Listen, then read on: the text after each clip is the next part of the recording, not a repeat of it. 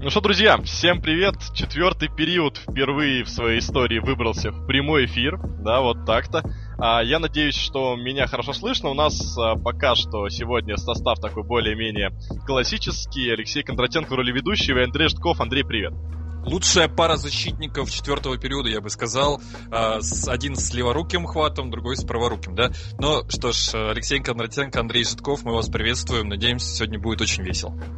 Да, друзья, у нас а, первый стрим, он и ВКонтакте, и в, на Ютубе. Как вы видите, там ссылка есть на рестрим, но вдруг, мало ли, кому-то с контакта неудобно смотреть, на Ютубе тоже стримим. Ну и а, давай скажем сразу, что с нами можно общаться. А, у нас а, интерактивный четвертый период сегодня, то есть можно а, там чатик, да, справа есть, можно давать свои вопросы. Но только писать. умные вопросы, умные, потому что глупые мы будем сразу высмеивать и будем очень смеяться над их авторами. Вот. вот. И, даже, и а... даже троллить. И даже троллить будем авторов. Э, да, ну как известно, э, вот это, это, это уж мы умеем. Наверное, немного мы умеем, но вот э, это умеем. Ну что, друзья, и э, еще сразу скажу, что э, можете оставить свои комментарии, и мы будем с вами какой-то диалог вести по ходу, да, четвертого периода. Ну, а начать хотелось бы с новости, которая недавно нас всех э, неприятно поразила. И, Андрей, ну, собственно, тебе слово. Ну, да, не так давно, вот на днях буквально, Сергей Наилевич Гимаев скончался, но я в обратной, наверное, немножко хотел бы последовательности начать говорить об этой ситуации и немножко по-другому, чем э, говорили на протяжении последних дней. То есть э, большинство специалистов, болельщиков, я понимаю, но это были чувства, и это были чувства такие негативные, конечно. Чувства переживания того, что этого человека не стало. А я бы хотел все-таки... Я, кстати, молчал, ни одного слова не сказал, и не в наших куларах, которые мы называем курилкой, и нигде еще не высказывался по этому поводу. И вот впервые, собственно, хочу сказать, и долго готовился, но чтобы, знаете, вот это вот ощущение, оно ушло, и ты смог абсолютно адекватно сказать те слова, которые хочешь про Сергея Наилича Гимаева. Я хочу сказать, что это был, наверное, лучший специалист, эксперт, на нашем ТВ. Вообще, вне зависимости от вида спорта. То есть он знал свой предмет настолько искусно, настолько хорошо, настолько классно, насколько это вообще возможно. Сейчас на нашем ТВ есть там Карпин, есть еще какие-то э, непонятные люди, которые пытаются рассказывать с позиции того, что они пережили в свое время в спорте. Я сейчас вспоминаю, например, Александра Мостового, но это же ну, ну просто глупость, слушать невозможно.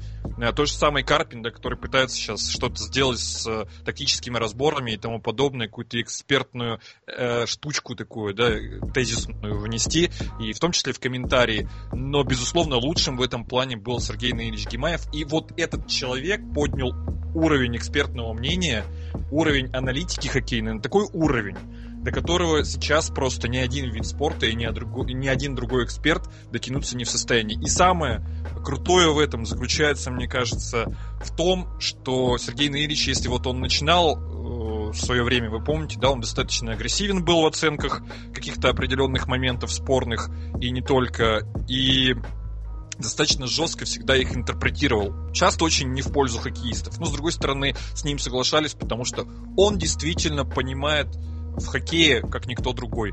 А так вот, в последнее время, во-первых, он стал мягче, а во-вторых, он, кроме того, что он еще и эксперт, он стал настоящим комментатором, он научился еще и гонять шайбу. Я скажу так, такого уровня а, комментаторского искусства, которое было у Сергея Наилевича Гимаева, к сожалению, теперь больше нет и э, долгое время, наверное, и не будет, но это для нас, для всех, для комментаторов, в том числе и 36-й студии, э, та планка, по которой мы должны себя оценивать. Спасибо за это Сергею Наилевичу Гимаеву. И светлой памяти Сергею Наилевичу. Вот и все. Что ж, спасибо большое, Андрей. Ну и, друзья, я вам сразу скажу еще, что так как это наш первый стрим именно ВКонтакте, именно тут мы как-то пытаемся это все только разруливать, да, только пробовать, то а, по просьбе отписаться в комментариях вообще, хорошо ли нас слышно, да, вот, а что там по техническим, там каким-то, там, может быть, проблемы, да, но видео никого не должно идти, сразу скажу, должна быть картинка. Это у нас все еще в процессе возможного, да, там запуска, там что-то видео, еще что-то. Сегодня пока что мы вот так в статичном положении поработаем, хотя у нас есть несколько сюрпризов небольших в плане того, что картинка будет меняться, да, следите. Поэтому просьба, если вам не сложно, отписать вообще, как там у нас работает все или нет. В комментариях, а комментарии можете уже прямо тут вот а, оставлять. Да, кстати, уже тут парочку есть комментариев. Спасибо большое. Артем Попов напишет, что звук отличный. Андрей, так что нас смотрит сейчас 50, чел- 50 человек, так что уже есть вопросы, кстати говоря. А, спасибо большое, но начнем мы а, обязательно. Мы, кстати, Андрей, я помню, ты не хотел говорить про Колорадо. Нас спрашивают про Колорадо. Господи, ребята, откуда вы берете эти вопросы? Почему вы про Колорадо хотите поговорить, а не, например, про возможный хард Бобровского? Почему именно про Колорадо? команды, да?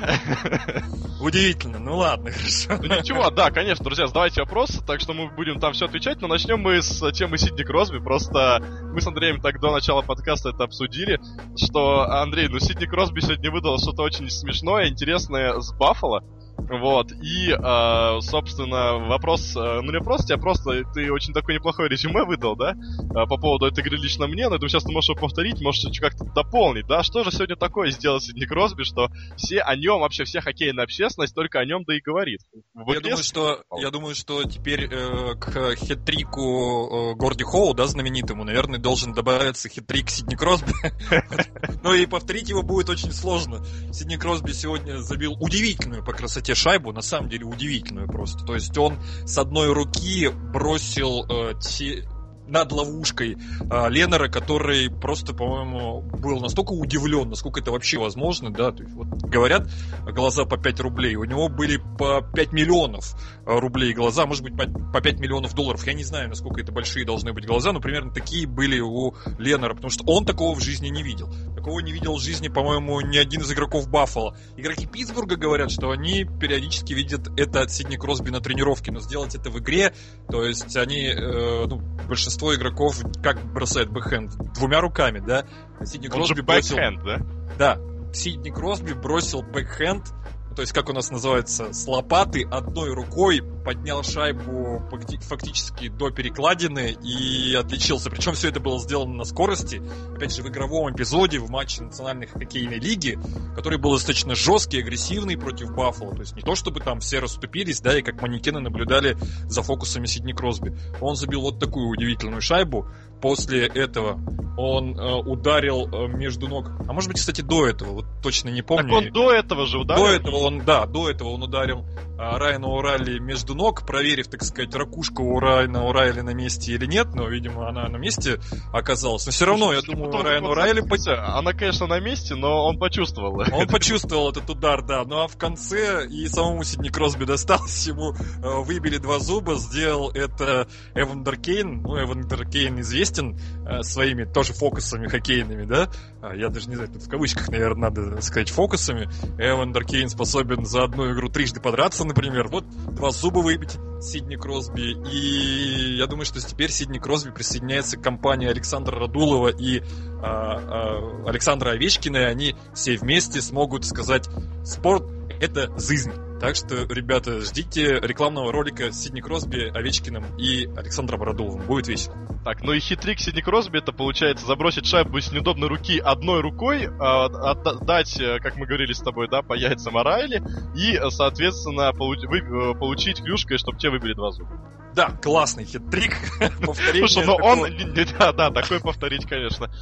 Тяжеловато. Кстати, это не первый раз, когда Сидни Кросби теряет зубы. Ну, насколько э, мы теперь знаем, э, в общем, там с точки зрения э, стоматологической помощи все нормально работает в Питтсбурге.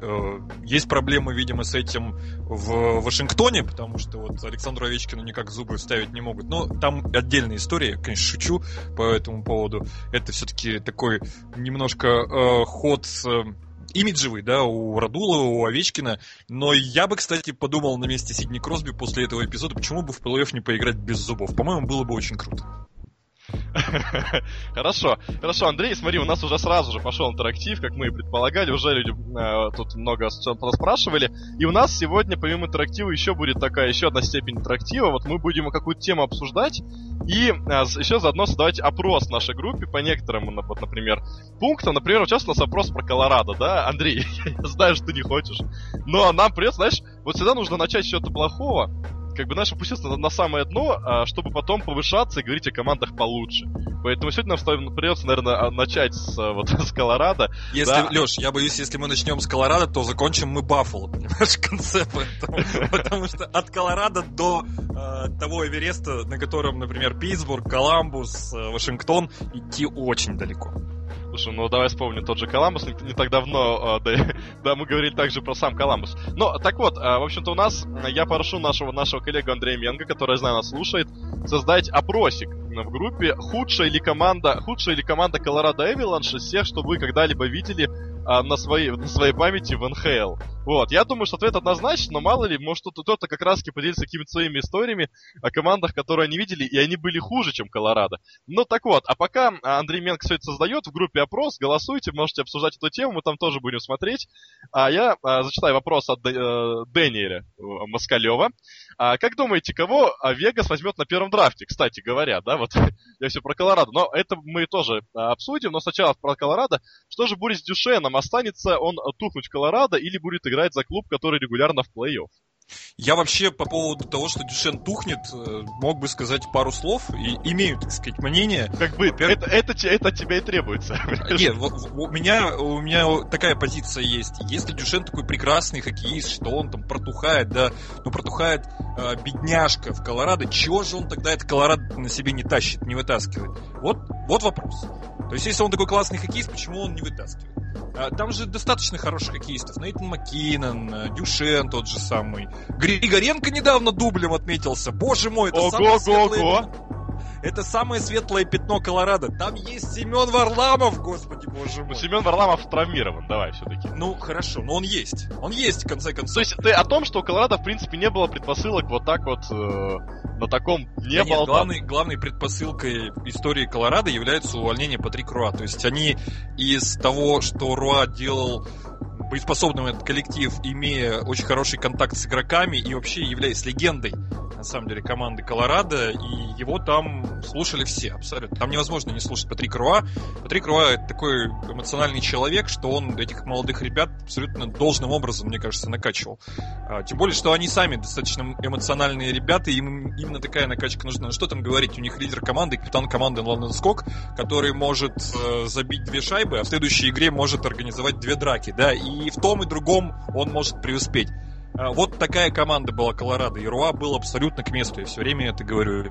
Главная ошибка э, менеджмента Колорадо отправлять в отставку Патрика Руа. Потому что, по сути дела, он сделал эту команду по своему лекало. И это э, лекало было только под него, соответственно. А теперь это команда, которая не знает, каков дальнейший вектор развития. То есть э, они, они даже и перед трейд-дедлайном определиться не смогли. Потому что, да, действительно были разговоры о том, что Дюшена, Маккинона могут обменять обменять Берри того же самого, да, но в итоге, как мы видим, ВОЗ и ныне там. То есть Колорадо до сих пор не определились, что делать дальше. И вот это главная проблема Колорадо. То есть, ну хорошо, если все так плохо, если это не работает, обменивайте лидеров, берите пики, идите по аризонской протоптанной дорожке, которая тоже пока никуда не привела, но тем не менее, это хотя бы какой-то выбор. Колорадо свой выбор не сделали, и, к сожалению, на перепутье они сейчас находятся. И, наверное, еще и в этом плане это одна из самых худших команд в истории Национальной хоккейной лиги. А, я пока, Андрей, воспользуюсь технической оснащенностью и покажу таблицу, на всякий случай, западной конференции, чтобы вы понимали, насколько низко Колорадо. Вот они на, на 20 очков э, отстают от команды, которая выше всего на одну позицию. То есть Ой, а можно я скажу? Сейчас очень модно говорить эту фразу. Очень хотел ее сказать, да. и наконец-то у меня есть возможность. Да, да, знал, да. где ее использовать. Колорадо на донышке.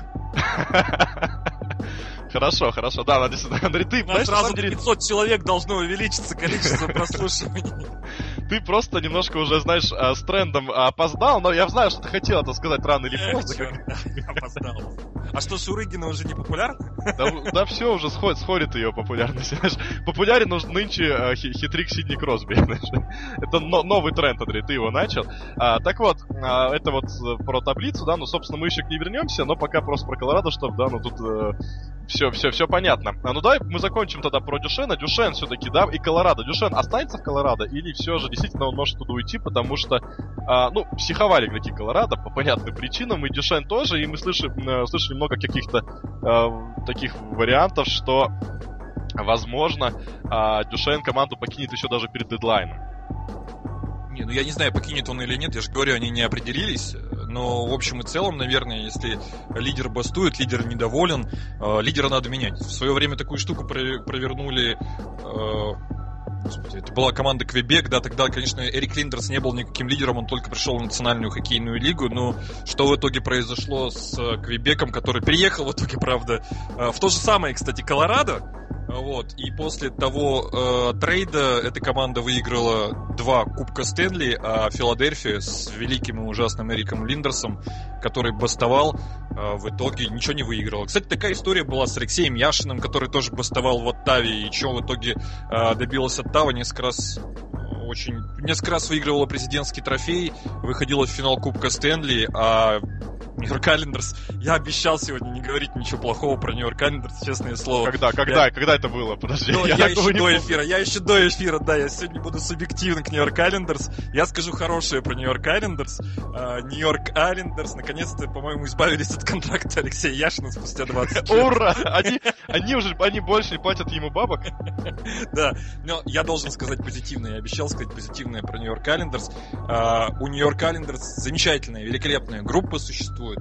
Вот. И всем рекомендую на нее подписаться. Там работают замечательные люди, которые по-настоящему любят хоккей и любят Нью-Йорк Айлендерс. Там всегда очень весело и очень информативно. Так что вот, э, подписку можно оформить через меня. Зайти ко мне, который у меня в группах есть эта группа Нью-Йорк Айлендерс, и оттуда подписаться. Так. Невероятно, невероятно. А, ладно, уйдем от Я от уже чувствую, как, как ты считаешь мои деньги. Сколько же мне за это заплатить?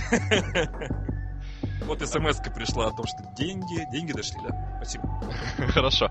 А, и вопрос про Вегас. Как вы думаете, кого Вегас возьмет на своем первом драфте? А, Бена Бишепа. Ага. В первом же раунде вратаря Бена Бишепа. Да. Или Марк Андре Флери. Кстати, Флери ведь не будут защищать, да, насколько я понимаю? Вот если не будут Флери защищать, то, наверное, логично даже Флери брать. То есть Флери лучше Бишепа? А, да, мне кажется, да, он менее подвержен травмам, чем Бишоп за последние несколько сезонов. И он все-таки ну, чуть-чуть э, стабильнее, чем Бен Бишоп, на мой вкус. Кстати, знаешь, когда мы говорили про Колорадо, у нас тут пошла в комментариях дискуссия о том, что Ванкувер тоже не очень, но при этом действительно Ванкувер хотя бы старается, да, и это правда, потому что у Колорадо вообще у Ванкувера, уже... У Ванкувера просто неким играть, вот в чем штука. Да, у Ванкувера нет Дюшена, например, да, и... У Ванкувера нет таких хоккеистов, которые бы действительно что-то значили в национальной хоккейной лиге, и можно было бы сказать, что вот на них можно построить команду. Сигины слишком старые, другие слишком молодые, э, ну, я, например, Гранквиста младшего имею в виду, ой, Гранлунда, прошу прощения, Гранлунда младшего имею в виду, Э, некоторые уже сдулись и потеряли звездный статус, как Райан Миллер. Там, в общем, строить команду не, не на ком.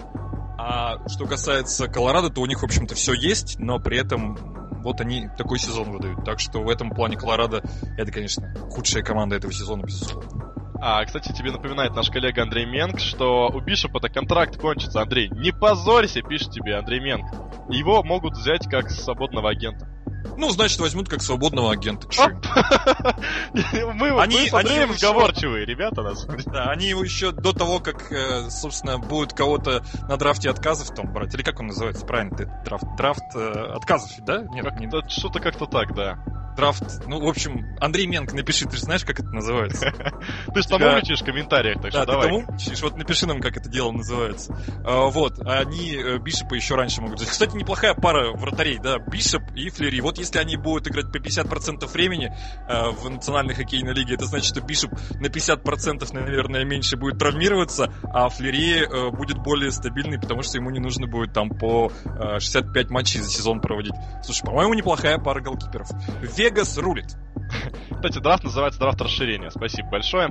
А, вот. Ну и а, вопрос тогда еще один очень дискуссионный. А, кто главный претендент на Визину? Вот так он спрашивает. Сразу скажу, друзья, что я смотрю, сейчас нас смотрит 70 человек, то есть под, а, увеличилось количество а, людей. Кстати, еще вот я попросил бы тоже отписаться, просто нам интересно, как это а, вообще работает, в том плане, что когда у нас начался стрим, был ли у вас уведомление? Напишите, пожалуйста, вот, вот этот красненький вот этот колокольчик, да, и красненький Самое любопытное, что у нас Леши не было. Да, вот, и у Андрея Менга тоже не было уведомлений. И вот я хочу это как-то понять, потому что мы только первый стрим пустили, и я думаю, что оно должно у всех быть, а как-то у нас не было. Ну, в общем, да, вот такая ситуация произошла. А, вот тоже не было, пишут. Ну, вот мы с этим разберемся, да, чтобы было больше, а, но пока, тем не менее, все равно у нас, в принципе, есть какая-то аудитория, да, около там 72 человек, и давай дальше э, общаться с нашими э, подписчиками. Нам, кстати, еще вот вопрос такой короткий. Когда будет Вегас вообще? Вегас будет уже вот с, с этого лета, то есть этим летом они наберут себе команду. Да, и кстати, уже... они уже официально представили форму даже, это можно посмотреть вот на сайте Sports.ru, э, и говорят, она очень красивая. Это, кстати, не посмотрел, вот наслаждался все прекрасными моментами Сидни Кросби, но говорят, форма действительно очень-очень неплохая у Вегаса. Я, правда, не совсем знаю, как это все будет выглядеть с точки зрения того, как там народ будет собираться на Вегас. И, то есть, будет ли антураж действительно хороший, но уже такие вещи, которые вот окружают команду, что касается формы, там, что касается игроков, подбираются очень неплохой. Понятно, что с первого года команда не выстрелит, но проект очень интересный. Ну что ж, а, наверное, на этом, я думаю, пока что все про Вегас. У нас еще один большой вопрос. Напоминаю, что вопрос можешь задавать в чатике справа. Мы их мониторим. Ну, по ходу дискуссии, там, если вы ставите какие-то комментарии, тоже как-то, да, их вставляем, потому что действительно есть о чем поговорить. Еще раз повторюсь, новый формат. У нас интерактива с подписчиками через вот а, новый формат подкастов. Да, кстати, у нас вот же опрос есть в группе, да? А, что а, Колорадо это худшая ли команда, которую вы когда-либо видели в, своей жизни, или нет. И знаешь что, Андрей, большинство человек говорят, что нет. Вот, ну, более... я бы тоже согласился, что не самая худшая, наверное, команда. Были команды в Национальной хоккейной лиге и хуже. А, вот. Знаешь, что тут самое интересное комментарий от Алексея Кузьмина, который пишет, что он видел Трэшерс и даже за них болел. Соболезную. Соболезную. да, да, Алексей, жалко. Ну, ничего, сейчас э, Трэшерс стали Виннипегом, и вроде бы ситуация стала, стала получше. А вот. А, ну и а, мы а, продолжаем а, наш подкаст. Вопрос был у нас от Андрея Менга, кстати, да, вот он второй у нас задал вопрос по хронологии. И, собственно, кто главный претендент на Визину? Главный претендент на Визину Сергей Бобровский, безусловно, и человек лидирует по четырем из пяти основных э, вратарских статистических э, выкладок. И плюс ко всему, я думаю, что Сергей Бобровский, мы недавно это обсуждали с одним из наших подписчиков, я разделяю отчасти, отчасти его аргументацию, что Сергей Бобровский его присутствие в команде Коламбус и делает эту команду, на самом деле, контендером. Чего нельзя сказать про многих других игроков, которые будут в этом сезоне, прошу прощения, я волнуюсь, которые будут в этом сезоне... Да ладно. Подожди, еще, еще один заход. Которые будут в этом сезоне претендовать на хард. Поэтому я, в принципе, могу даже поверить в то, что Сергею Бобровскому в этом сезоне могут дать хард. В таком случае он должен быть претендентом, претендентом на хард. А, Андрей, а как тебе такой вариант? Вот э, я выдвигал его в нашу вот курилку комментаторскую, э, но, тем не менее, там у нас началась дискуссия, но никто меня толком не поддержал. И я, знаешь, про кого хочу сказать? Не хватайся уж, да, за сердце. Про Кэма Телбота. Про Кэма Телбота, голкипер Эдмонтона, казалось бы, да, вот кто бы мог подумать, что голкипер Эдмонтон будет казаться хоть кем-то, да, а, э, хоть кому-то, точнее, претендентом на визину. Но, Андрей, вот ты подумай, знаешь, какой игры сыграл Кэм Телбот? Ну, я знаю, что он играет примерно 90% игр Эдмонтон да, он сыграл 65 матчей из 72 о, матчей команды. То есть он пропустил всего 7 игр. То есть он идет примерно на 74 игры за сезон. Ты когда-нибудь помнишь, чтобы вот кто-нибудь кроме Брадо показывал что-то подобное? Да, по-моему, даже Брадо не стоял по 75 матчей из 82. Ну, это на самом деле говорит о проблемах Эдмонтон Ойлерс со вторым. А, понятное дело, да. Да, и плюс это говорит о ну, неправильной, конечно, повестке в этом плане для Эдмонтон Ойлерс, потому что вратарь, конечно, столько загруженным быть не должен. Мне кажется, что, ну, опять же, тут показатели очень большую роль играют, и выступление команды. Мне кажется, что выступление команды и самого Сергея Бобровского, его показатели, они, конечно, ну, на голову выше того, что показывает Телбот. Хотя нельзя забывать, что Телбот сыграл, конечно, много больше игр. Вот. Но я думаю, что при, при прочих равных все-таки вот гораздо лучше и гораздо интереснее и гораздо значимее для своей команды выглядит именно Сергей Бобровский. Ну, а тут опять все-таки чуть-чуть с тобой поспорю, в том плане, что про значимость, да, потому что Эдмонтон реально мало пропускает. Да, у них там Ларсон, еще там появились люди, которые действительно э, есть э, о чем. А Коламбус а. пропускает много, да? Нет, нет, нет. а, Я к тому, что, понимаешь, Коламбус, а, в принципе, а, Тартарелла всегда ставил защитный хоккей. Ну, ну, ты знаешь прекрасно, да? Вот, хоккей от обороны, у них есть хорошего уровня защитники, да, действительно высокого, еще и новичка взяли Венберга. В общем, здесь действительно есть кому защищаться. Атаковать мы говорили, что некому, но, как выяснилось, здесь и тут, да, с, сдюжили. Вот. Но а про э, Эдмонтон, а, да, конечно же, Макдэвид, безусловно, но Эдмонтон ведь забивает не так уж и много. Понимаешь? Я рискну, не, я рискну предположить, что Кэм Телбота даже в тройке главных претендентов на Вот. визитный трофи не будет. Понимаешь, А вот да, его не называют, Я думаю, я вот я думаю, думаю, я думаю, что, я думаю, что это хорошая аргументация с твоей стороны. Я думаю, что действительно Кэм Телбот должен получить галочку плюсик и наше внимание за тот сезон, который он проводит, за такой трудоемкий сезон. А, вот. Но, опять же, э, лига за яркость. Трудоголики это хорошо, конечно, но А, то есть Коламбус с Бобровским прям яр- ярче всех, да? Прям просто Э, каждый матч Бобровский, спектакль. Бобровский ярче, Бобровский ярче всех. да. Бобровский ярче всех. Коламбус средняя команда в общем и целом. Бобровский, конечно, это то, что отличает, опять же, середняка, э, ко- которым Коламбус мог бы быть, от команды, которая по-настоящему сегодня, на данный момент, может входить э, в когорту команд, претендующих на титул. Хорошо, хорошо, просто я тогда закончу про Телбота. Просто а, что еще хотелось бы про него сказать, э, помимо того, что он так много играет, то, что он никогда в своей жизни так много не играл. Он а, не бэкапом-то стал только в прошлом году, и тот травму получил. И а, все думали, а, а может быть, как Телбот не способен играть много матчей? Да, он не выдерживает, но он в этом году играет 65, и знаешь, он э, в 64-м и 65-м матче, когда, казалось бы, многие вратари уже действительно просто не, э, не вытягивают именно в регулярке, да, столько играть, вот в 64-м и 65-м матче Кэм Телбот ставит alta.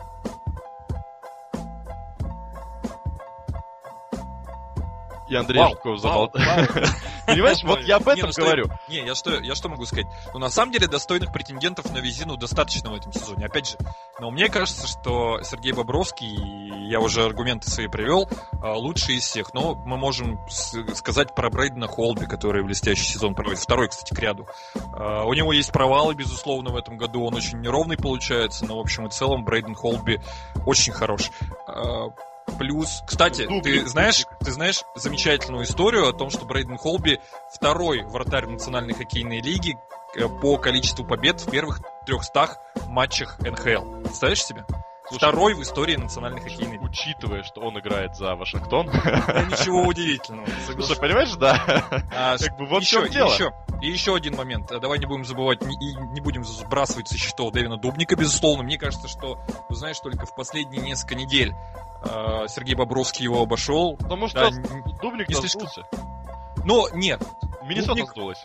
Кто сдулся? Миннесота Давай, сдулась. выясним. Миннесота, мне кажется, сдулась. Э, Тут вопрос в том, насколько важен для Миннесоты, которая имеет очень хорошую оборону, Дэвин Дубник. Безусловно, важен.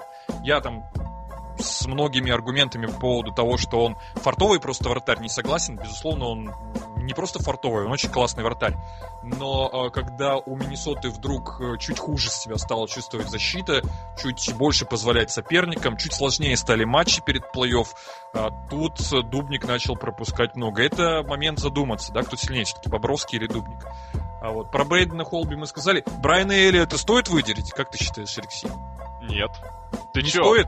Ты чё, А. в, пер- в пер- в начале сезона Брайан Эллиот отпускал все. И болельщики Калгари хватались за голову, говорили, какого черта? Мы на... В прошлом году же у них была, была такая ситуация, не весь год. У них э, Хиллер, да, там этот еще, кто второй там у них был, я уже не помню, из Омского авангарда. Ну ты понял, короче, вот. А, Финн. Фин, Фин, Фин. Кто, кто Фин? Ну, он, он Финн из авангард, забыл, какая у него фамилия, Ну, вот.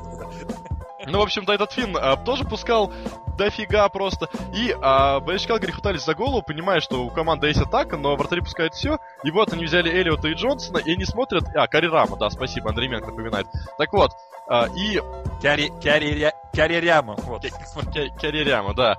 И а, в этом году взяли Эллиота и Джонсона, и болельщики Калгари такие, да, окей, суперская пара голкиперов. И в начале сезона Эллиот просто пускал все. Он пускал все, и болельщики Калгари снова хватались за голову, как говорили, какого черта мы, мы- на у нас нормальный вроде бы дуэт голкиперов, а ситуация прошлого года повторяется. Лёш, Потом- а знаешь, а знаешь, как получится в итоге, я тебе скажу Так- просто. А, Когда, э, ну, с исторической точки зрения пройдет чуть больше времени, когда, знаешь, будут вспоминать эту легендарную команду Calgary Flames, которая установила рекорд франшизы по количеству побед, э, будут говорить о великолепном Брайане Эллиоте, который не проигрывал 12 матчей к ряду. Я тебе точно буду говорить, я тебе точно скажу, что будет именно так.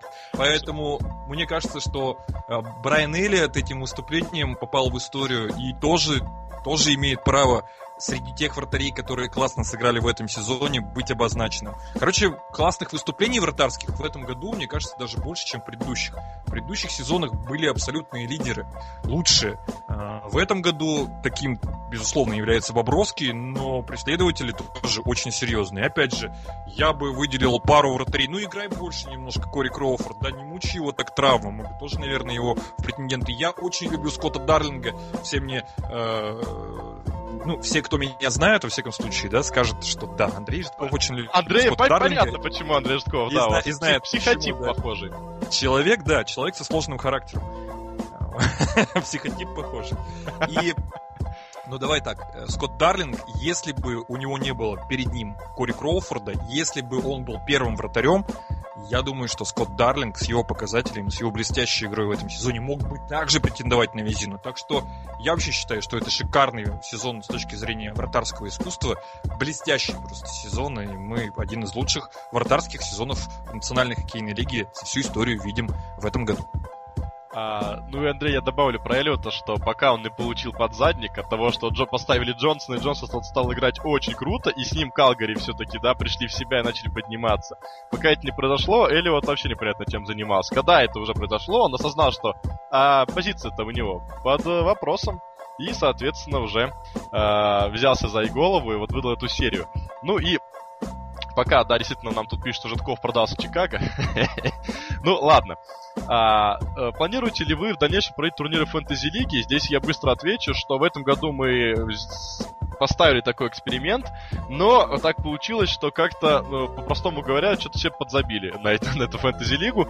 А, но не все, но очень большое количество. Вообще-то мы будем думать э, над, над этим как-либо и что-то придумывать, но никакой гарантии дать не могу, потому что вначале все было интересно, весело, а в конце как-то у нас сошло на нет, хотя там вроде бы сейчас пора плей-офф, но как-то все там за заглохло. Вот, это все, что касается фэнтези-лиги.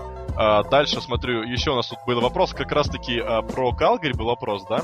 А, вот немножко пропущу парочку, потом вернусь там про Торонто и Каролину. А, снова Даниэль Москалев, просто мы про Калгари говорим, чтобы закончить про них вообще, да? Я снова включу таблицу западной конференции, а, где мы видим, Калгари находится на первой позиции вайлдкарда, и им реально, они на одну игру имеют больше, чем Эдмонтон и Анахайм, но им вполне реально зацепиться за вторую, за третью строчку, и в принципе не так уж далеко даже до первого места, но это скорее мечты. Но в целом Калгари тут могут, да, даже получить преимущество собственной площадки в первом раунде. И э, вот, э, помнится мне во время матча кто-то из вас говорил, что если гоньки пройдут в плей-офф, то будут мальчиками для битья. Что скажете теперь после их выдающейся серии? Ну, э, это точно говорил не я. Вот. Хотя, наверное, мог бы сказать, ну, по ходу сезона мы же меняем свои приоритеты, мы, мы же меняем э, свое видение того, что происходит, в зависимости от того, что в национальной хоккейной лиге показывают команды, да, то есть Калгари выдал такой блестящий отрезок, и, кстати, в прошлом году, мне кажется, что этот отрезок, во-первых, вовремя пришелся, да, всегда вовремя приходится классный отрезок под конец регулярного чемпионата. Я могу вспомнить Лос-Анджелес Кингс, например, которые вышли с восьмого места и выиграли э, Кубок Стэнли. Я могу вспомнить Питтсбург Пингвинс прошлого года, они же тоже ударную концовку именно выдали, да, и полетели просто на крыльях и всех разбомбили в плей-офф. Я не готов сказать, что у Калгари сейчас такая же ситуация, но Калгари сейчас на данный момент самая горячая команда национальной хоккейной лиги. Поэтому я думаю, в плей-офф с ними шутки будут плохи, и каждый из возможных соперников Калгари Флеймс должен очень серьезно настроиться на эту команду. Тем более, что опыт выступлений в плей-офф у этой еще, в принципе, молодой команды уже Какой есть. Какой-то уже есть, да. Даже да. они умудрялись пройти первый раунд, обыграв там Ванкувер, да? Ну и еще тогда я... Кстати, не будучи фаворитом в той серии. Да, да, да. Я обращусь снова к Андрею Менгу. У нас была дискуссия большая по Визине. Я, так как если мы включим э, вопрос по Визине Бобровского, он, очевидно, победит, то я попросил бы Андрея Менга создать опрос, где вари... Э, был опро... Э, опрос, где был бы вопрос, кто главный конкурент Бобровского в борьбе за Визину. Ну и там всякие дубники, там Холдби. Дарлинга, Дарлинга. Да, можно для Андрея Житкова создать вариант с Дарлингом, чтобы он... Один голос Дарлинг получит. Чтобы Дарлинга один голос точно был. Поэтому прошу снова Андрея Менга заняться этим. И спасибо ему. И, знаешь, обращаясь к прошлому а, с про прошлым вопросу у нас тут еще есть много а, комментариев по поводу того, какая же команда худшая в истории НХЛ, что вы видели. Ну, про трэш, Трэшерс я уже рассказал, это действительно очень забавно. Кстати, еще название, вот... да, в тему, мне кажется. Трэшерс, э, мусорная команда, трэш, это же мусор, да? Да. Не, ну у них тоже были хорошие но, но не суть. Так вот, еще Александр Фомин пишет, что болею за Эдмонтон 10 лет, были на дне. А, а, еще также до, Чика, до, до нефти, на, на дне были Чикаго где-то э, 96-97 году на протяжении сезонов так 8, да, пока вот резко так Кейн и Тейвс их не вернулись, если вспомнить, да, опять-таки. Вот, ну и а, также он пишет, что не, не удивлюсь, если такое будущее ждет Детройт. Но это уже друг, другая тема, да. Вот, а, ну и тут еще вспоминаю, что Сан-Хосе и Оттава в своих зародышах тоже были ужасными командами. Вот Я вам даже больше скажу, Вашингтон в свое время был абсолютно никакой командой, когда они начинали свою историю национальной хоккейной лиги, а, о них писали, что это команда, которая понадобится играть до 2030 примерно года для того, чтобы у них была э, разница 50% побед и поражений. Вот. Но, кстати, они недавно вышли на этот показатель 50%. То есть это вам говорит о том, какое у э, Вашингтон Capitals было прошлое. Представляете себе. Я, кстати, Леша, тебе лучше, наверное, сподручнее сказать, а когда же они в национальной хоккейной лиге-то появились? По-моему, в 70-х, да, где-то годах? Вот так. Я даже посмотрю сейчас, мне даже интересно. Но вот Вашингтон, говорят, были одной из худших команд вообще в истории. То есть, когда они только появились в национальной хоккейной лиге, это был какой-то ужас. Ну, и, кстати говоря, знаешь, еще вот э, как раз тебе под, э, под аккомпанемент твоих слов я наткнулся на комментарий Андрея э, Розенберга. Э, напоминает, что Баффало позапрошлом году тоже были.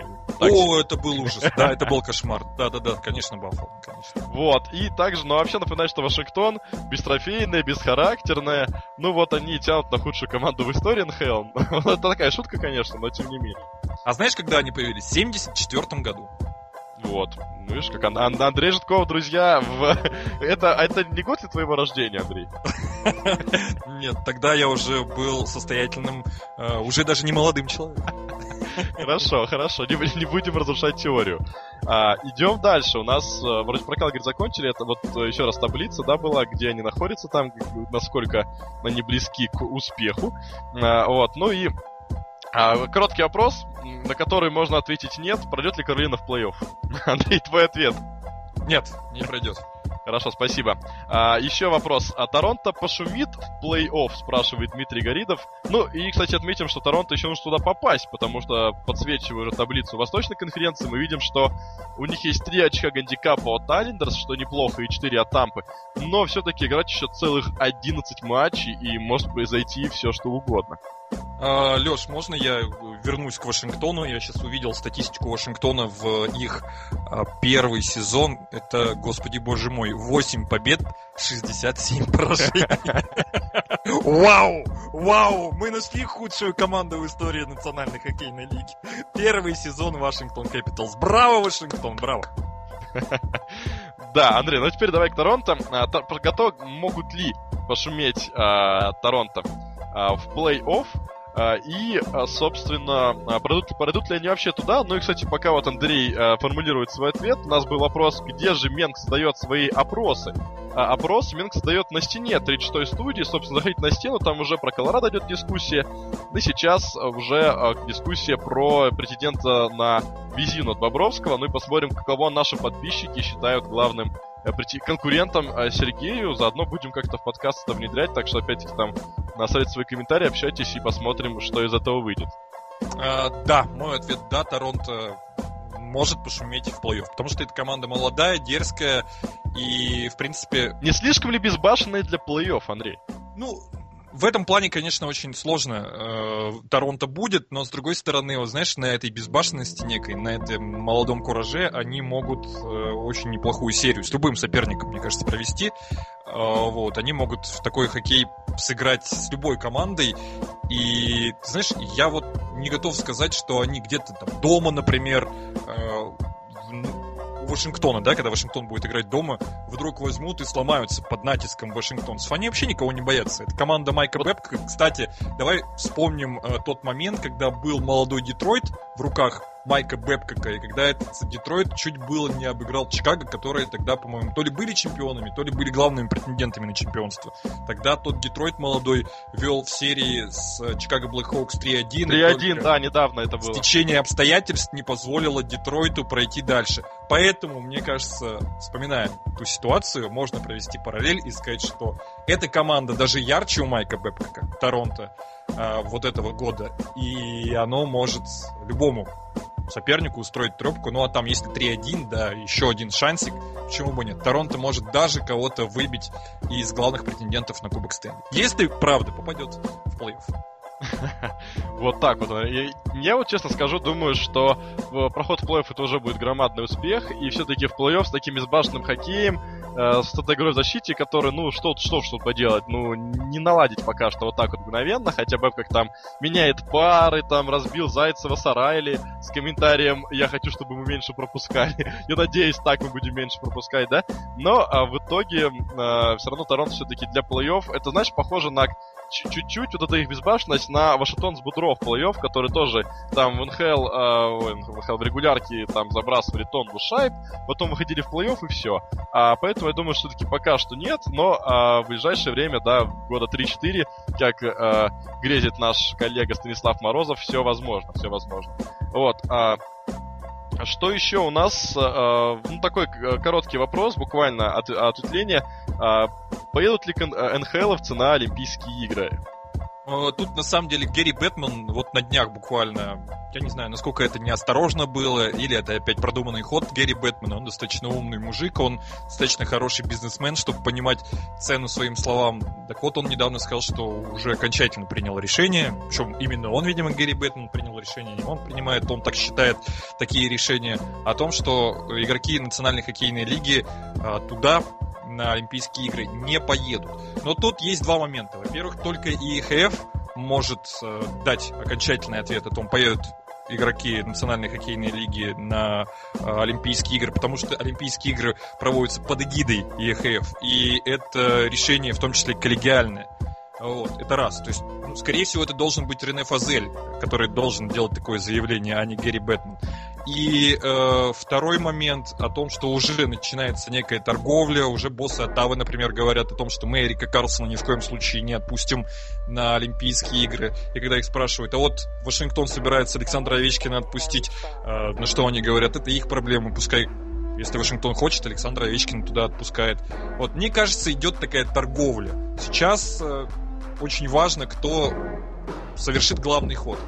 Если НХЛ все-таки заставит прогнуться под себя ЕХФ, и ЕХФ э, будет готов платить невероятные, какие-то невероятные деньги э, игрокам страховочные, да, ну, так называемый страховочный износ, мне кажется, все-таки Гэри Бэтмен смилостивится и отпустит своих хоккеистов. В конце концов, не, исключ... не исключая такого варианта, что очень многие звезды уедут, и это будет точно не на пользу национальной хоккейной лиги. А, кстати, тебя поправляет снова Андрей Менко, говорит о том, что ты, Андрей, читаешь одни заг- заголовки, понимаешь? Вот, он такого не говорил, а сказал он, что не будет никаких подвижек от НХЛ, и он ждет их со стороны МОК. Ну, это, по сути дела, и есть то, что сказал Гэри Бэтмен. Я только что пересказал эту ситуацию. То есть, э, Гэри Бэтмен же изначально был на позиции того, что игроки туда не поедут. Я не вижу тут между тем, что сказал только что Андрей Менко, тем, о чем рассказывал я, э, каких-то проблем. Ну, по-моему, по-моему, все так же, да. По-моему, все так же. Просто Андрей Менк не помнит, по-моему, с чего история началась. Окей. А у нас начинается а, заочная перепалка, да? Но ну, не волнуйтесь, а, дорогие друзья, все поклонники Андрей Менгаш, скоро и сам Андрей появится у нас а, в подкасте. Не сегодня, но а, в ближайшее время, я думаю, что мы будем делать их более-менее регулярными. А, ну, еще у нас опрос по поводу в первом раунде Коламбус-Питтсбург от Вячеслава Горелого.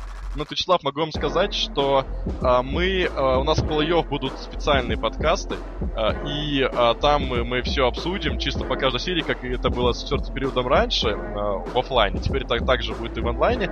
Так что там мы все это обсудим и а, про все серии. Но могу сказать, что вот а, болельщик Питтсбурга наш, да, Андрей Менко, побаивается Коламбус и считает, что они способны выбить э, пингвинов в первом же раунде. Ну, и правильно делает, что побаивается. Да, да. А, так, смотрим еще вопрос а, про Тампу. Во-первых, у нас спрашивали, а что вообще случилось с Тампой? Так, ведь а, до начала сезона мы все им пророчили, мол, а, выход в финал конференции очередной, а теперь а, уже а, как-то они даже в плей-офф не попадают. Андрей вот а, Чемерсюков это спрашивает. Э, почему это происходит или, или почему как? да почему мы всем пророчили финал конференции а теперь вот э, опять-таки включу таблицу и мы увидим э, ну да что Тампа находится вне вне плей-офф и 4 очка до Торонто им которые последнюю строчку занимают не хватает и еще и игра одна у Торонто в запасе. Мы недавно об этом рассуждали с Александром Еремеевым в ночном эфире, когда комментировали матч Оттава Монреаль было так э, весело на хоккейной площадке, что мы успели даже там пообсудить. Я тогда, говорил по поводу того, что мне кажется, главная проблема Тампа Бэй как раз она заключается в том, что не было определенности э, с двумя центральными фигурами. В любой команде, команде есть э, центральная фигура полевого игрока и центральная фигура вратаря, да, то есть э, вратарь это вообще там больше, чем пол команды считается в хоккее. И когда у тебя нет уверенности и понимания того, кто будет первым номером, когда это то Бишеп, то Василевский, то Василевский играет блестящий, то Василевский пропускает 5 шайб в, в среднем за игру на протяжении месяца. Ну, ну, в общем, сложно, да, в этой ситуации играть. А когда у тебя главная звезда команды вечно травмированный, э, бывший суперзвездный хоккеист, который непонятно, когда будет играть в хоккей и будет ли играть в хоккей, э, потому что в Тампе ему не нравится, а в Торонто его почему-то не пустили, хотя, в общем, он, наверное, сам мог распоряжаться отчасти своей карьерой, но так вот сложилось. Тоже неясная ситуация. В конце концов, у Тампы все наладилось в тот момент, когда с обменом Бена Бишепа стало ясно, что первым вратарем является Василевский, хотя пропускать он стал чуть меньше. Вот за последние игры он замечательно себя проявил. В три матча выиграв, пропустив в них 12 шайб. Ну, чтобы вы понимали, 4 игры, 4 э, шайбы в среднем за игру, и при этом он их выигрывает. Браво, Андрей Василевский, просто потрясающе. Это говорит о том, что раззабивалась, конечно, Тампа, ну и абсолютный лидер нарисовался Тампа Бэй Лайтнинг. И наконец-то можно сказать, вот теперь можно сказать с уверенностью, что это Кучеров, который играет просто превосходно в последних матчах. Это то, что нужно было Тампе определиться с двумя центральными позициями хоккейной площадки. Вот когда эта определенность появилась, тогда Тампа стала играть лучше. Но опять же, стабильность это пока не про Тампу эту.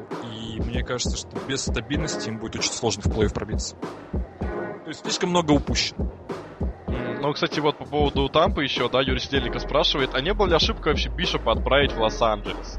Э, ведь могут попасть в плей-офф, а там вот Василевский, э, вот чтобы в плей-офф э, как-то там потащил, вот прям не с финала конференции, да, как он любит, а вот именно изначально, тем более, что он сейчас не особо выручает, как ты уже сказал.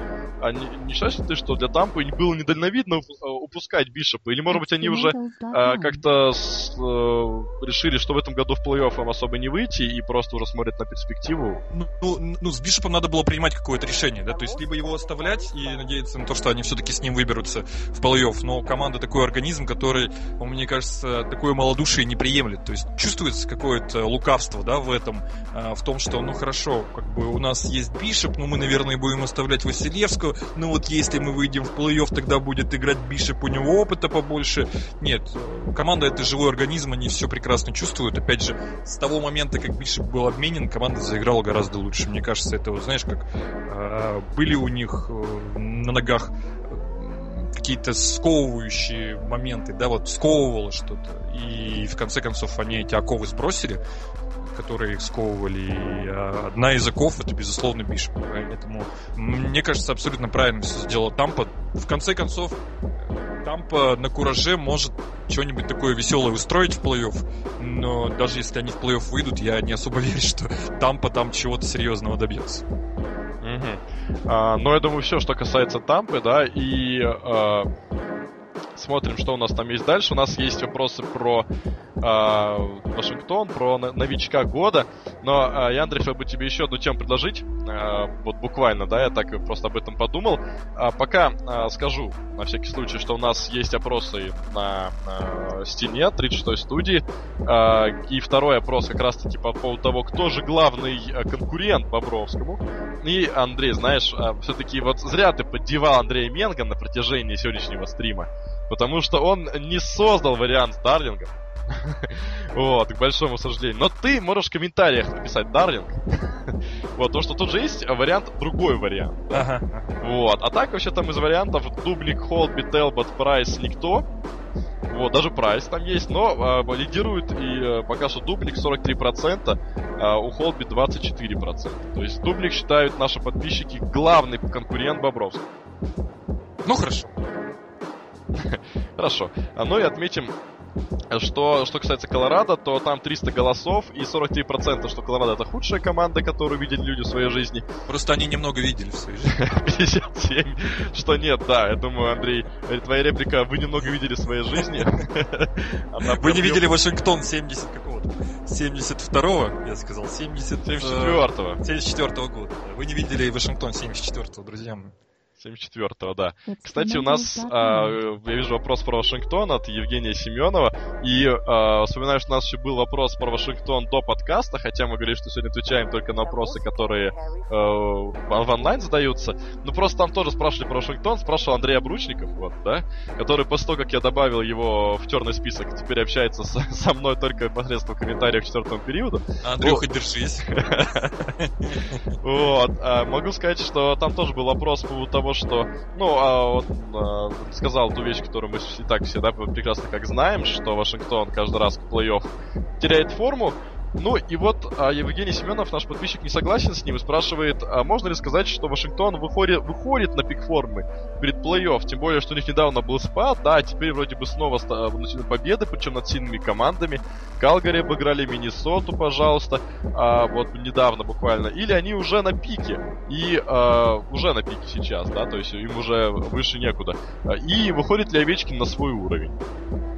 Да, мне кажется, рано еще говорить, потому что, ну, очень ударный действительно был момент, и Леша тоже, э, как человек, который переживает за Вашингтон, скажем так, э, скажем этот момент... Так да, этот момент с э, победами подряд, с яркой игрой, с красивыми, интересными матчами, с великолепными матчами от лидеров команды, с прекрасной игрой Брейдена Холби, с наконец-то загоревшимся на хоккейной площадке, не в прямом смысле, да, как звезда, Евгением Кузнецовым, а отмечал очень негативно, потому что слишком рано, по моему мнению, это все случилось.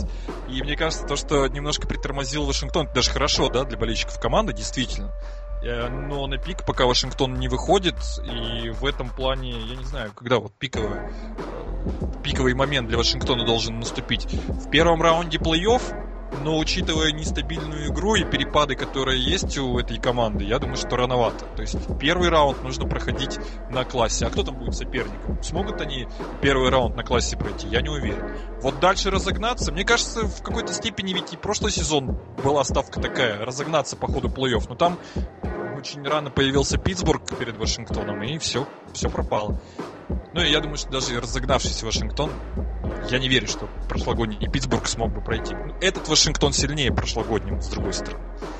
Поэтому, мне кажется, тут вопрос к Барри Троцу. Мы же не знаем, как он готовит команду, мы же не знаем, какие там он э, делает, соответственно, ставки на сезон, что он видит, какая перспектива у этой команды.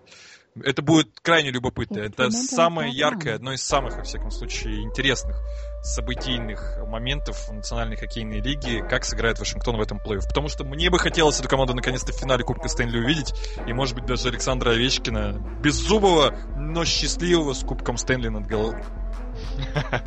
Беззубый, но счастливый. Действительно, такая характеристика, я думаю, что она, в принципе, подходит отчасти к Кросби, да, после сегодняшнего матча с Баффало. Но, но... не к Радулову. Не хотят с ним восьмилетний контракт заключить. Что ты можешь делать? Кстати, если восьмилетний контракт все-таки состоится Александр Радулова с Монреалем, то закончится он, когда Александр Радулову будет 39. Но если Александр Радулов это новый якорь, то, в принципе, еще на 8 лет его Монреаль сможет продлить. Точно, точно. А, ну, кстати, про Радулова, ты же видел этот момент с Анисимовым и с травмой, которую а, он получил? Да, да, конечно. Виноват ли Радулов, он спрашивает там? Ну, не, Радулов всегда играет очень жестко, и что, Радулов должен кататься по хоккейной площадке, всматриваться в номера и в фамилии, и раздумывать перед тем, как э, нанести кому-то удар Ранисимов это или условный Урайли? Нет, конечно. Опять вот же... Сидни Кросби не раздумывает, да? Сидни Кросби не раздумывает, да. Между прочим, Урайли с ним играл в сборной Канаде э, на Кубке мира, да, и Сидни Кросби проверил ему, промассажировал ему одно место. Так что абсолютно нормально, мне кажется, кажется, это НХЛ, здесь своих не бывает. В конце концов, Малкин с Овечкиным не так давно э, тоже довольно эмоционально выясняли отношения и дрались на хоккейной площадке. Я не вижу в этом никакой проблемы. Да, Нисимов получил травму, она не оказалась серьезной. Он должен в ближайшее время восстановиться. Ждем, в общем, когда Анисимов появится на хоккейной площадке. Надеемся, что он будет тот же уровень хоккея показывать. Ну а Саша Радулов, кстати, уже такую достаточно приличное такое реноме имеет национальной хоккейной лиге. Вот матчи, которые мы с Александром Еремеевым комментировали, там был прекрасный момент, когда Радулов схлестнулся со Смитом из Оттавы, и Джорди Бен подлетел, начал защищать одного из лидеров Монреаль Канадец. Так что вот такая фактура уже звездная у Александра Радулова в НХЛ. Нас, кстати, спросили еще по поводу, а, кто же получит а, Колдера. Но, друзья, давайте скажем так, у нас а, через недельку примерно, может не через 10, в общем, к апрелю, да, либо в начале апреля, либо к апрелю, скорее всего, это будет следующий четвертый период, почти наверняка.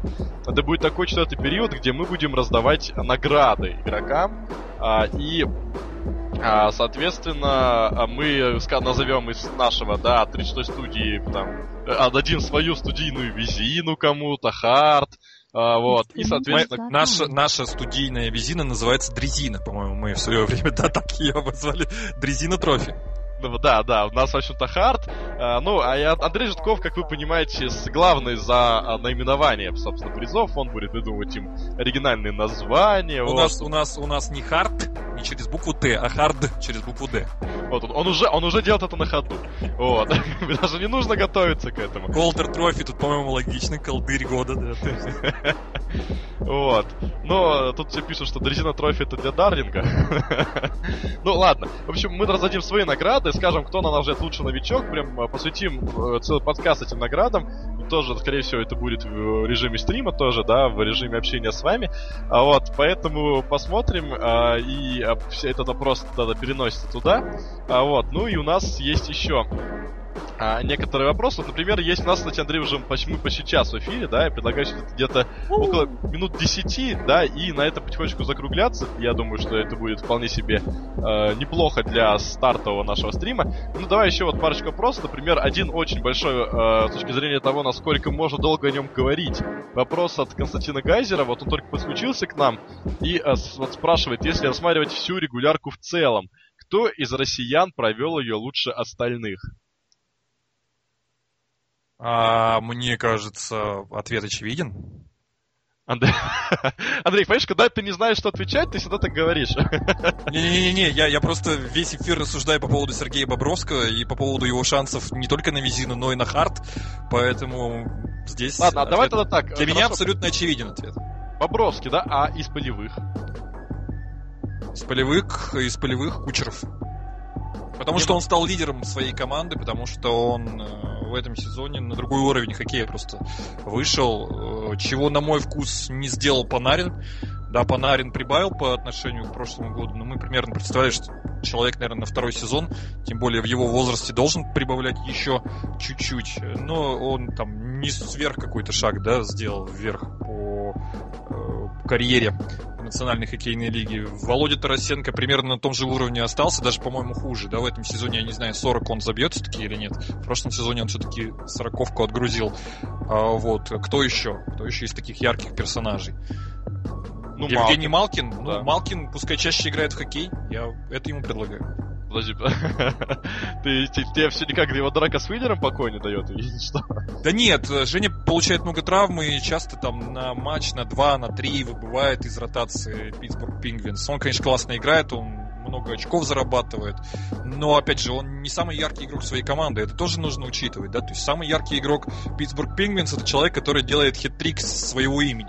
Вот. А Кучеров и Бобровский самые яркие игроки своих команд. Поэтому, мне кажется, здесь нужно выбирать э, из них, э, ну, полевой для меня Кучеров, да, соответственно, ну, а лучший вообще Сергей Бобровский. А, ну а я пока попрошу, это еще одна дискуссионная тема, наверное, последняя на сегодня с точки зрения опроса, поэтому попрошу снова, Андрей Менго, создать а, у нас а, опрос, да, собственно, кто же лучший а, именно с точки зрения э, игры, да, ну, кто же лучший, собственно, российский хоккеист в НХЛ в этом году. Ну, я думаю, варианты Андрей там разберется, да, какие, какие включить. Дарлинга, Андрей, можешь не включать. Скотта Дарлинга. Скотт Дарлингов должен там быть. Да, Скотт Дарлингов можешь не включать, Андрей. Ну, в общем-то, скоро опрос появится. Ну, а я пока снова большое внимание на то, что Дубник я у знаю, нас... Я там... знаю, что Андрей Менг сейчас включит, там будет пять вариантов Евгений Малкин, и потом скажет, ну, вы же видите, что все голосуют за Малкин. да, да, первый Малкин набрал больше второго, да. Вот, ну, у нас все пока по-прежнему. Дубник по-прежнему считается нашими подписчиками самым главным конкурентом Бобровскому. Вот, а, и еще а, парочка вопросов, да, а, пока у нас там а, задается опрос по поводу лучшего российского хоккеиста, как раз у нас идет минут 10, да, подкаст осталось, стрима точнее, да, по привычке называю его подкастом.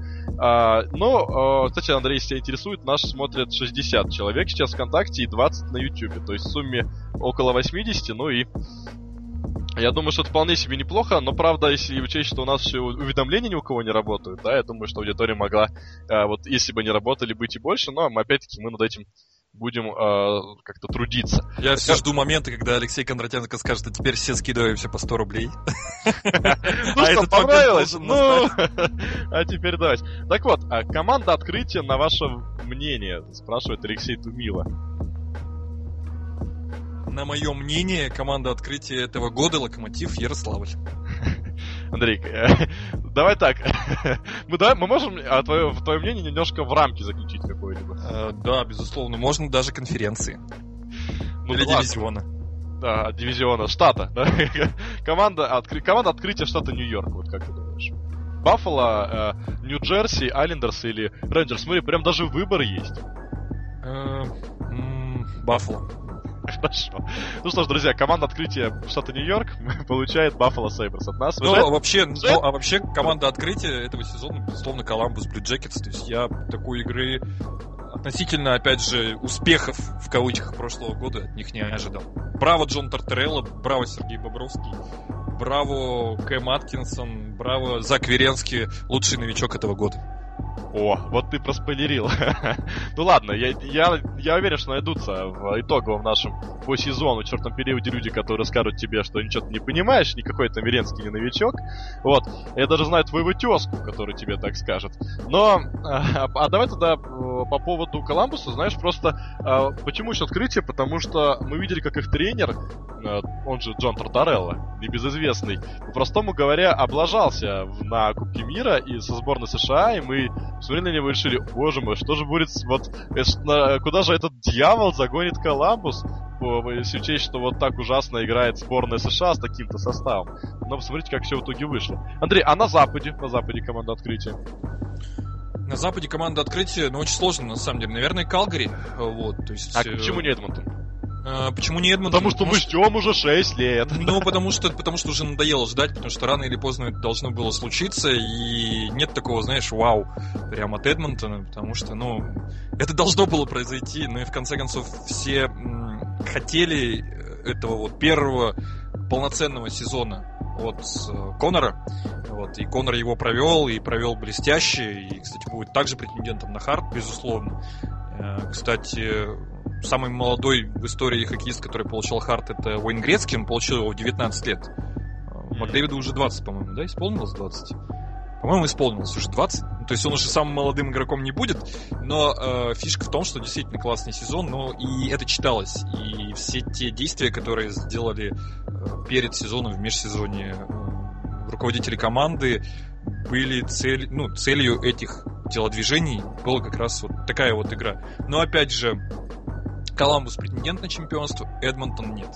А, Калгари может быть претендентом на чемпионство при определенном раскладе, Эдмонтон нет. В Эдмонтон я, к сожалению... А, а при каком раскладе Калгари претендент? Я уже сказал, что Калгари может быть претендентом с точки зрения того, что они сейчас самая горячая команда. Если они попробуют сохранить на больший срок, соответственно, вот эту свою горячесть, вот эту свою безбашенность, вот это свое умение побеждать любого соперника при любых обстоятельствах, почему бы нет? Мы такие примеры знаем, я уже говорил про Лос-Анджелес и про Питтсбург прошлого года.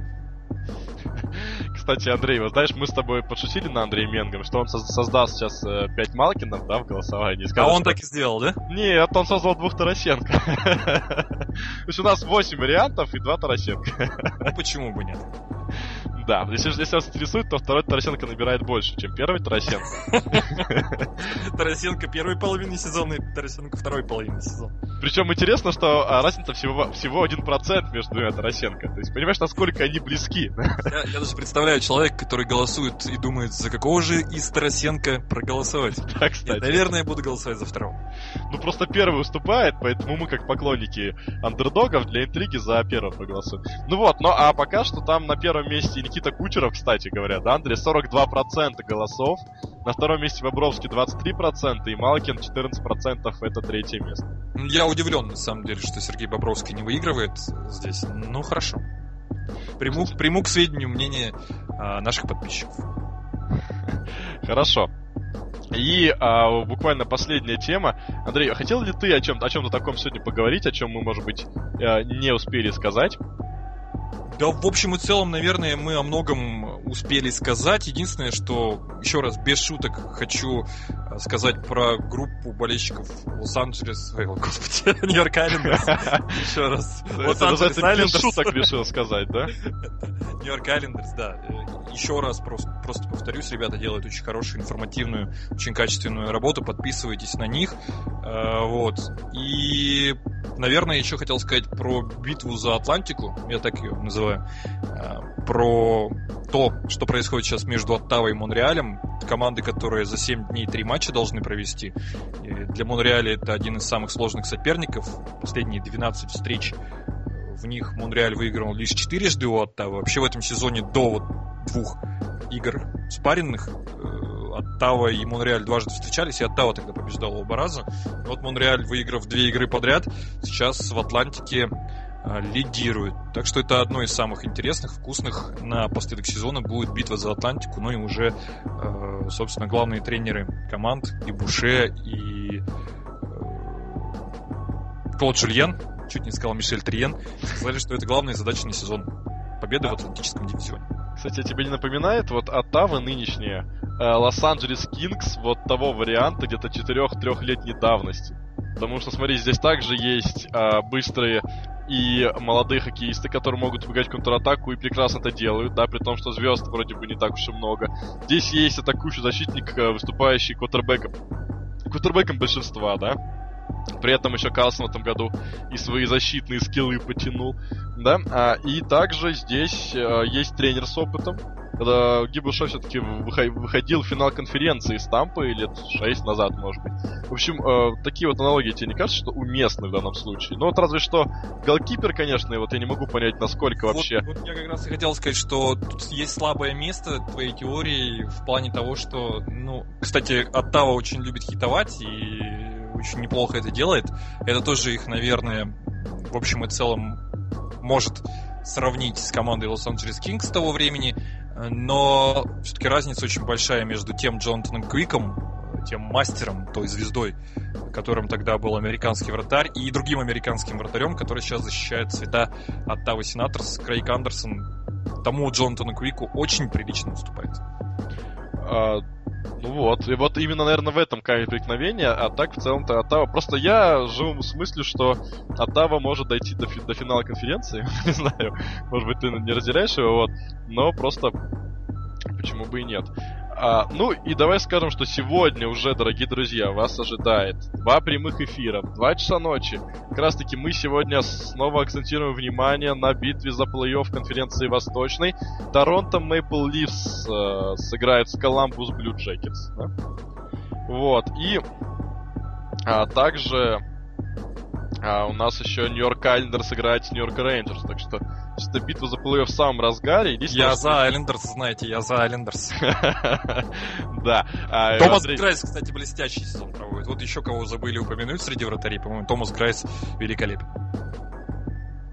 А, хорошо. Кстати, еще последняя ремарочка буквально. А, Даримек мне попросил. Вот спрашивают, что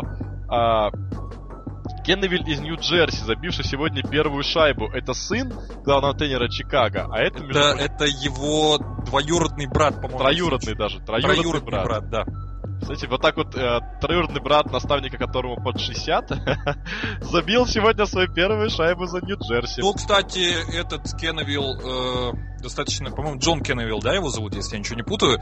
Этот Кенневилл очень высоко был задрафтован, по-моему, даже в первом раунде драфта, так что это очень талантливый, очень яркий и в будущем вполне возможно очень даже элитный хоккеист национальной хоккейной лиги. А, ну вот, видишь как? Это вот очень такая интересная ремарочка под конец. Ну и давай тогда подведем... Андрей Минк опять скажет, нет, читает все равно только... Как он там сказал? Что я читаю? А, только заголовки. Только заголовки. Нет, в эту новость я зашел, Андрюха. Отлично, отлично. Ну давай тогда под конец подведем итоги нашего голосования, которое сегодня было. Итак, первая а, тема, которая у нас была. Колорадо Эвеланш нынешнего сезона это худшая команда из тех, что увидели в НХЛ за свою жизнь. 59% проголосовало, что нет, и 41% что да. Так что и тут а, с Андре, Андрей Житков и, и я в целом мы солидарны, да, получается? С, ну, мы, кстати, давай ремарочку-то сделаем по поводу того, что мы нашли все-таки худшую команду в истории хоккейной лиги. Я думаю, что мы ее, правда, не видели, хотя есть мнение, что Андрей Житков все-таки успел посмотреть в 1974 году сезон Вашингтон Capitals, но, похоже, эта команда действительно была худшей. Во всяком случае, показатели 8 побед за сезон — это феноменально. А, да, 8 побед сезон было у Вашингтона в 74-м, поэтому здесь, да, Колорадо, мы в итоге заключили, да, постановление четвертого периодного суда, заключилось, что Колорадо Авиланш это не самая худшая команда в, э, в истории НХЛ, но опять-таки вопрос же был из тех, что вы видели, и опять-таки многие, и это вполне логично, за последние лет 5, ну, вот Баффало вспоминали. В общем, дискуссионная тема, но все-таки нет. А второй вопрос, кто же главный претендент Сергея Бобровского на визину трофи? И здесь э, с, э, довольно серьезным таким отрывом, да, победил Деван Дублик 44%, 25% у Холдби, 13 у никто, то есть Сергей без конкурента в этом году. Никто, наверное, это все-таки Скотт Дарлинг, мне кажется. То есть, ты он, думаешь, заслужит, он еще заслужит себе Ты думаешь, что вот так был завуалирован Дарлинг в этом опросе, да? Все-таки Андрей его включил. Все-таки он был здесь, да. Все-таки Дарлинг здесь, хорошо. хорошо. Может быть, там написано некто? Некто из э, кое-какой команды. Было бы да, в общем-то, ну тут, э, получается, Андрей, мы согласны с тем, что Дэвон Дубник главный конкурент вопроса? Ну, я думаю, что да, э, но Опять же, Брейден Холби, мне кажется, в этом опросе мог бы набрать и побольше голосов. Ну, в общем, Дубник и Холби главные соперники Бобровского, я согласен. А, и последний опрос, а, самый, наверное, такой злободневный, самый популярный с точки зрения того, что все-таки вопрос, касающийся целиком и полностью наших соотечественников. А кто лучший россиянин нынешнего сезона? И здесь на первом месте все-таки спустя 220 голосов Никита Кучеров 37%. На втором месте Сергей Бобровский 27%. На третьем, кстати, Малкин 14%. На четвертом знаешь кто? Владимир Тарасенко, который, внимание, теперь один. Да? И он, внимание, Андрей, там было 4,3%, а этот Тарасенко впитал в себя обоих. То есть он как бы пож- сожрал, да, сожрал. Вот, оба варианта, и у него 8%. вот. Ну что я могу сказать, Алексей? Это может происходить только на наших прямых подкастах, где Владимир Тарасенко жирает Владимира Тарасенко и набирает его проценты голосов. Да-да-да-да-да. Ну, а дальше Овечкин 7%, и то, что Артемий Панарин это лучший россиянин нынешнего сезона, думает 6%. Самое интересное, что другой вариант, да, 0%. То есть все возможные варианты были представлены, за Орлова никто не хочет голосовать. Я не знаю почему. А, за Орлова, за, который... За Кузнецова никто не хочет голосовать. За Кузнецова. Ну, просто я хотел сказать про то, что у Орлова, между прочим, показатель плюс-минус, плюс 29, э, что ли, и он входит в топ-6 НХЛ. Но ладно, в общем-то, никто вот, Бурмистров, вот такой вариант. Отлично. Я думаю, что на, на Бурмистрове стоит заканчивать этот подкаст. Э, хороший, хороший конец, мне кажется. Да. Причем вполне возможно, что карьера бурмистра. Я шучу. А, надеюсь, что у Бурми будет еще неплохое продолжение. Кстати, в Аризоне он более-менее так вроде бы ничего себя показывает. Так что будем, будем болеть за Бурми. Все-таки он очень талантливый парень. Ну и, друзья, да. Друзья, на этом спасибо всем, кто был с нами. Спасибо, кто помог с нами разделить этот первый пробный э, стрим. Я надеюсь, вам понравилось. В общем-то, мы с Андреем э, постарались сделать все, чтобы было максимально интересно и весело сегодня. Да, я думаю, что такой новый формат у нас приживется, и другие подкасты тоже будут с ним э, выходить, э, и, судя по, там, по всему, технических проблем у нас особо не было, поэтому э, я думаю, что этот формат у нас приживется. На этом, я думаю, что можем прощаться, да, Андрей? Да, всем пока, удачи. Счастливо, друзья.